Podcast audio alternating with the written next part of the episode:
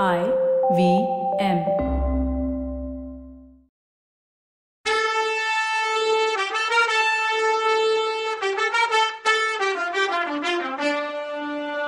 வணக்கங்க.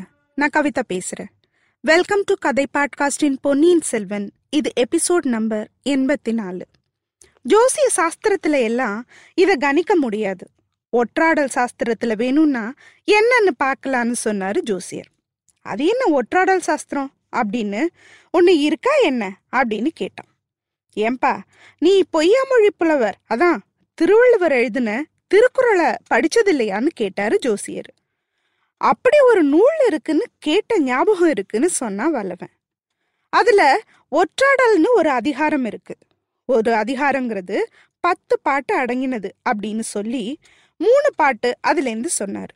அதில் ஒரு பாட்டு உங்களுக்கு சொல்கிறேன் ஒற்றொற்றி தந்த பொருளையும் மற்றுமோர் ஒற்றினால் ஒற்றிக்கொழல் இதுக்கு என்ன அர்த்தம்னா அரசர்கள் எல்லாம் ஒரு ஒற்றனை இன்னொரு ஒற்றனை வச்சு கவனிக்கணும். அதாவது ஒரு விஷயத்த ஒற்றர்கள் சொன்னா அப்படியே நம்பாம அவங்களையே ஒற்றறியணும்னு சொல்றாரு. இதை இப்போ எழுதினது இல்லவே இல்லை. இந்த கதை நடக்கிறதுக்கு ஆயிரம் வருஷம் முன்னாடியே எழுதியிருக்காரு. எவ்வளோ புத்திசாலியா இருந்திருக்கணும்.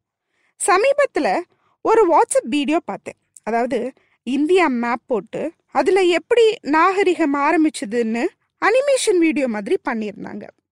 அதுல பார்த்தீங்கன்னா முதல்ல ஆரம்பிச்ச நாகரிகம் வட இந்தியால தான் அப்படிங்கிறது தான். ரெண்டாயிரம் வருஷத்துக்கு முன்னாடி இல்ல ஏறக்குறைய ரெண்டாயிரத்தி முந்நூறு வருஷத்துக்கு முன்னாடி தான் தமிழ்னு ஒரு மொழி இருந்ததா காட்டுறாங்க அதுல. எவ்வளோ தப்பான விஷயம் இது. ஒரு மொழி ஆரம்பிச்சு அது பரிணாம வளர்ச்சி அடைஞ்சாதான் அதுல இலக்கியங்களை படைக்க முடியும். இலக்கியங்கள் படைக்க பரிணாம வளர்ச்சிக்கு அது எத்தனை நூறு ஆயிரம் வருஷம் எடுத்திருக்குமோ தெரியாது. சமீபத்துல ஒரு ஆராய்ச்சியில தமிழ் மொழி பண்பாடு கலாச்சாரம் தான் உலகத்துல முதல் மனுஷன் பேசுனது வாழ்ந்தது வளர்த்ததா இருக்கக்கூடும்னு அந்த ஆராய்ச்சி முடிவு சொல்லுது. அந்த கணக்குல பார்த்தா மூணு லட்சத்தி எண்பத்தி அஞ்சாயிரம் வருஷம் பழமைன்னு அந்த ஆராய்ச்சி தமிழ் மொழிய சொல்லுது. நான் உலகத்துல முதல் மொழி சண்டைக்கெல்லாம் வரல. அட்லீஸ்ட் நாமளே ஷோரா இல்லாத எதையும் அதாவது தப்பான வரலாற நம்ம பசங்களுக்கு சொல்லித்தர வேணாம். நாமும் நம்ப வேணான்னு இந்த இடத்துல பதிவு பண்ணணும்னு நினைக்கிறேன். அது சரி நம்ம பாடப்புத்தகத்திலேயே சமஸ்கிருதம் தான் முதல் மொழின்னு ஒத்துக்கும் போது நாம என்ன சொல்லி என்ன நடக்க போகுது? சரி வாங்க நம்ம கதையை பேசலாம். இப்படிலாம் ஜோசியர் திருக்குறளை பத்தி விளக்கம் கொடுத்ததும் வந்தியத்தேவனுக்கு வெக்கமா போச்சு. ஏன்னு கேக்குறீங்களா? இவ்வளோ நாளா திருக்குறளை பத்தி தெரிஞ்சுக்காமையே இருந்திருக்கோமேன்னு தான். உடனே நேரம் கிடைக்கும்போது அதை படிச்சுட்டு தான் மறுவேலைன்னு முடிவெடுத்தான். அவனுக்கு திருக்குறளை நினைச்சு பெருமையா இருந்தது. ஆயிரம் வருஷத்துக்கு முன்னாடியே ராஜரீக முறையெல்லாம் எழுதணும்னா அவரு எவ்வளோ அறிவாளியா இருந்திருக்கணும்? அப்படின்னு தமிழ் மொழி மேலையும் முன்னோர்கள் மேலையும் பெரிய மதிப்பும் மரியாதையும் வந்துச்சு. கொஞ்ச நேரம் ஜோசியர்கிட்ட பேசிட்டு இருக்கும்போது கிளம்பினப்போ ஜோசியர் அவன்கிட்ட காலையில போயேன் தம்பி இங்க தங்கிட்டு போயேன் அப்படின்னாரு. இல்லையா இன்னொரு நாள் தங்குறேன்னு சொன்னான். அப்புறம் வரும்போது நான் சொன்ன ஜோசியெல்லாம் பழிச்சிருச்சுன்னு வந்து சொல்லுவ பாரு அப்படின்னாரு. அதுக்கு அவன் நீங்க ஒண்ணுமே சொல்லலையே சொன்னாதானே வலிக்கும்னு சிரிச்சுக்கிட்டே சொன்னான். அப்புறம் குதிரையில ஏறி கிளம்பினான். ஜோசியர் வீட்டுல இருந்து கொஞ்ச தூரம் வரைக்கும் ஒரே பாதை தான் இருந்தது. வானதி பல்லக்கு போன பாதையிலே தான் போக வேண்டியிருந்தது. அதுக்கப்புறம் பாதை ரெண்டா பிரிஞ்சது. ஒரு பாதை கொள்ளிடக்கரைக்கு போச்சு. இன்னொன்னு திருவாரூர் போச்சு. அவன் திருவாரூர் பாதையை பார்த்தான். அதுல பல்லக்கு போயிட்டு இருந்துச்சு. ச்சே இளவரசி வானதி உதவி கேட்டும் பண்ண முடியலையேன்னு சொல்லிட்டேனே அப்படின்னு வருத்தப்பட்டான். அவளுக்கு ஏதாவது ஆபத்து வந்துச்சுன்னா? பின்னாடி அது எனக்கு தெரிய வரும்போது என்ன நானே மன்னிக்க மாட்டேனே. ஆனாலும் என்ன பண்றது? முதல் மந்திரியும் குந்தவையும் சேர்ந்து ஒரு வேலை சொல்லி இருக்கும்போது என்ன பண்றது? வேற காரியங்கள்ல நான் இப்போ தலையிட முடியாது. முன்னாடி இந்த மாதிரி வேலையிலெல்லாம் தேவையில்லாம தலையிட்டு தொல்லையை வரவழைச்சுக்கிட்டது போதும். இல்லாட்டியும் வானதிய சூடாமணி விஹாரம் கூட்டிட்டு போறதெல்லாம் முடியாத காரியம் என்னால. சரி நம்ம வேலைய பாப்போன்னு அவன் கொள்ளிடம் போற பாதையில திரும்பின நேரம் வீல்னு ஒரு சத்தம் கேட்டுச்சு. திரும்பி திருவாரூர் ரோட்டை பார்த்தான். பல்லக்கையும் காணும் ஆளுங்களையும் காணும். அவனை அறியாமலேயே குதிரைய அந்த ரோட்ல விரட்டினான். சாலை அங்க திரும்புது. அங்க உடனே வந்துட்டான். வந்து பார்த்தா ஷாக் ஆயிட்டான். ஒரு பொண்ணு சாலை ஓரத்துல இருந்த மரத்துல கட்டப்பட்டிருந்தா. அவ வாயில துணி வச்சு அடைச்சிருந்தாங்க. இருட்டுற நேரம் அவ்வளவா தெளிவா அவ யாருன்னு தெரியல. பக்கத்துல போய் பார்த்தான் வானதியோட வந்த தோழி பொண்ணுன்னு தெரிஞ்சது. அவ முனகிக்கிட்டு இருந்தா. வந்தியத்தேவன் குதிரையில இருந்து இறங்கி பாஞ்சு போய் அவ வாயிலிருந்து துணியை எடுத்தான் கட்டையும் அவுத்து விட்டான். அவ்வளோ ஒன்றும் இறுக்கி கட்டலையோ? அப்படின்னு அவனுக்கு தோணுச்சு. பொண்ணே என்ன நடந்துச்சு? பல்லக்கு எங்க? உன் எஜமானி அம்மா எங்கன்னு சொல்லுன்னு கேட்டான். அந்த தாதி பொண்ணு ஒளறி கொளறி பேசினான் அந்த சாலை திரும்புற இடத்துல பல்லக்கு திரும்பினப்போ ஏழு எட்டு பேர் மரத்து மறைவுலேருந்து பாஞ்சு வந்தாங்களாம். அவங்கள சில பேர் கையில் மண்டை ஓடும் சூலாயுதமும் இருந்துச்சாம். ரெண்டு பேர் இவளை மண்டையில் அடித்து கீழே தள்ளினாங்களாம். வாயில் துணி அடைச்சாங்களாம். அப்புறம் இழுத்துட்டு போய் மரத்தில் கட்டினாங்களாம். அதுக்குள்ள மற்றவங்க பல்லக்கு சுமந்தவங்க கிட்ட ஏதோ பயங்கரமான குரல்ல சொன்னாங்களாம். அவங்க பாதையை விட்டு விலகி பல்லக்கோட ஓடினாங்களாம். மத்தவங்களும் பின்னாடியே போனாங்களாம். கத்தினது இவதானா? வானதியோட குரலே கேட்கல பல்லக்கு போன பாதையை காட்டி சொன்னா இவ்வளவையும். இத கேட்டதும் பொண்ணே நீ அந்த குடந்தை ஜோசியர் வீட்ல போய் இரு. நான் உன் எஜமானி எங்கன்னு போய் பாக்குறேன்னு சொல்லிட்டு அவ காட்டின பாதையில குதிரைய பாய விட்டான் காடு பள்ளம் மேடு செடி கொடின்னு பார்க்காம குதிரை மின்னல் வேகத்துல போச்சு. அது அமாவாசை முன்னிருட்டு நேரம். நல்ல இருட்டா வந்துடுச்சு. ஆகாயம் முழுக்க ஒரு நட்சத்திரம் கூட இல்லை. மரங்கள் மேலேயும் புதர் மேலேயும் பறந்த மின்மினி பூச்சி பறந்து கொஞ்சம் வெளிச்சத்தை கொடுத்துச்சு. எங்க போறோம்? எதுக்கு போறோம்னு தெரியாமையே போயிட்டு இருந்தான் வல்லவன். அவனுக்கு மனசு ஃபுல்லா குந்தவையோட தோழிக்கு ஆபத்து. அவளை காப்பாத்துறது உன்னோட முதல் கடமைன்னு மட்டுமே தோணுச்சு. அப்புறம் கடவுள் இருக்கார் பார்த்துப்பார். ஒரு நாழிகை அதாவது கிட்டத்தட்ட மூணு மணி நேரம் போயும் பல்லக்க கண்டுபிடிக்கவே முடியல. பைத்தியக்காரத்தனமா இந்த வேலையில இறங்கிட்டோமோன்னு தோணுச்சு அவனுக்கு. அப்பா அவனுக்கு ஏதோ சத்தம் கேட்டுச்சு. ஏதோ குதிரை வருதோ? ஒரு குதிரையா? இல்ல நிறைய குதிரையா? தன்னோட குதிரையை நிறுத்தினான் பல்லக்கு கூட வந்த வீரர்களா இருக்குமோ? இனிமே ஜாக்கிரதையா போகணும். திடீர்னு கும்பல்ல ஏதா போய் மாட்டிக்க கூடாது. அதனால வானதிக்கும் உதவி பண்ண முடியாது. என்னோட வேலையும் கெட்டு போயிடும். மெல்லமா குதிரைய ஓட்டிட்டு போனான்.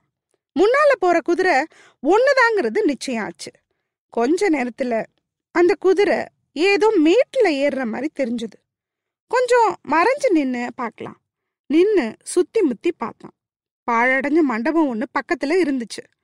மறைவா குதிரையை நிறுத்திட்டு முன்னால மேட்டுல ஏறின குதிரைய கூந்து பார்த்தான் யாரங்கன்னு ஒரு குரல் வந்துச்சு. பக்குன்னு ஆச்சு வந்தியத்தேவனுக்கு. அது அவனுக்கு பழக்கப்பட்ட குரலா தெரிஞ்சது. ஆனா அடுத்த செகண்டே மகாராஜா நான் உங்க அடிமைன்னு ஒரு குரல் கேட்டுச்சு. அடுத்த நிமிஷம் குரல் கேட்ட இடத்துல ஒரு தீவர்த்தி வெளிச்சம் வந்துச்சு. மரத்து மறைவுல இருந்து அந்த தீவர்த்தி வெளிச்சம் வந்துச்சு. அந்த வெளிச்சத்துல குதிரை மேல இருக்க ஆள் தெரிஞ்சது. அட நம்ம மதுராந்தகர்.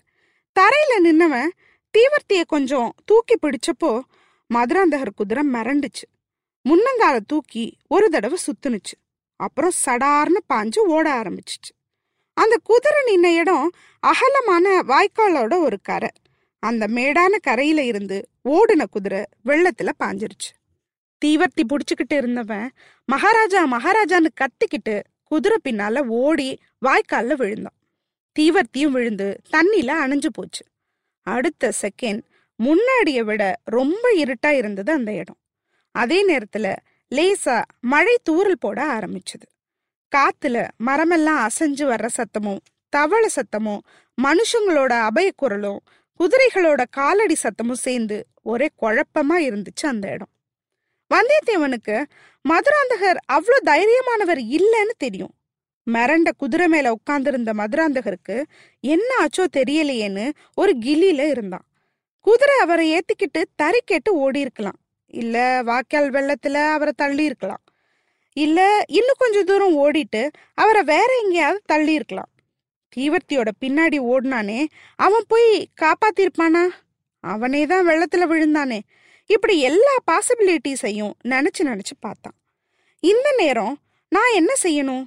வானதியை தேடி போறதா? மதுராந்தகருக்கு உதவி செய்யறதா இல்ல ஏன் வேலையை பார்த்துட்டு போறதா?